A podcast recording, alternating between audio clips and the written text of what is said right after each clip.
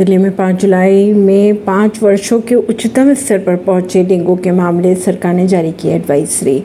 दिल्ली में 22 जुलाई को डेंगू के एक केस, के बाद इसके मामले की संख्या जुलाई 2018 के बाद उच्चतम स्तर पर पहुँच चुकी है स्वास्थ्य मंत्री सौरभ भारद्वाज के अनुसार। स्वास्थ्य विभाग और डीआईपी को डेंगू को लेकर अभियान चलाने के निर्देश दे दिए गए हैं। सौरभ भारद्वाज के अनुसार अस्पताल को डेंगू के मामले के लिए तैयार किया जाएगा। परवीन सिंह, नई दिल्ली से।